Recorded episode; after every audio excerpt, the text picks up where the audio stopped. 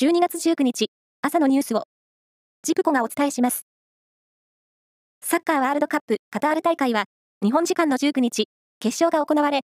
アルゼンチンがペナルティーキック戦の末、フランスに勝って、36年ぶり3回目の優勝を果たしました。大会 MVP は、アルゼンチンのメッシ選手です。昨日午後、東海道新幹線で停電が発生し、東京都心大阪の間の上下線で、一時、運転を見合わせたトラブルは、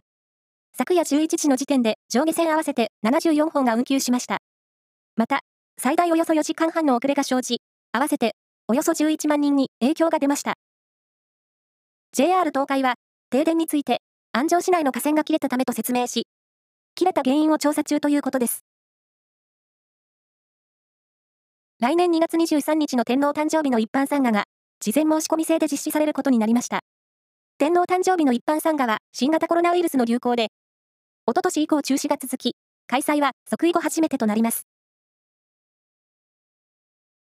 史上最多の7261組がエントリーした漫才のコンクール、M1 グランプリは昨夜、決勝戦が行われ、岡山県出身のお笑いコンビ、ウエストランドが優勝しました。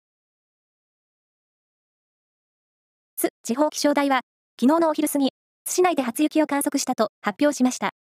津市の初雪の観測は、去年よりも1日遅く、平年に比べると6日早いということです。強い冬型の気圧配置の影響で、日本列島は、今日も、北日本から西日本の日本海側を中心に大雪となる恐れがあるとして、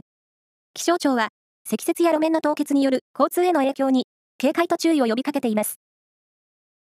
以上です。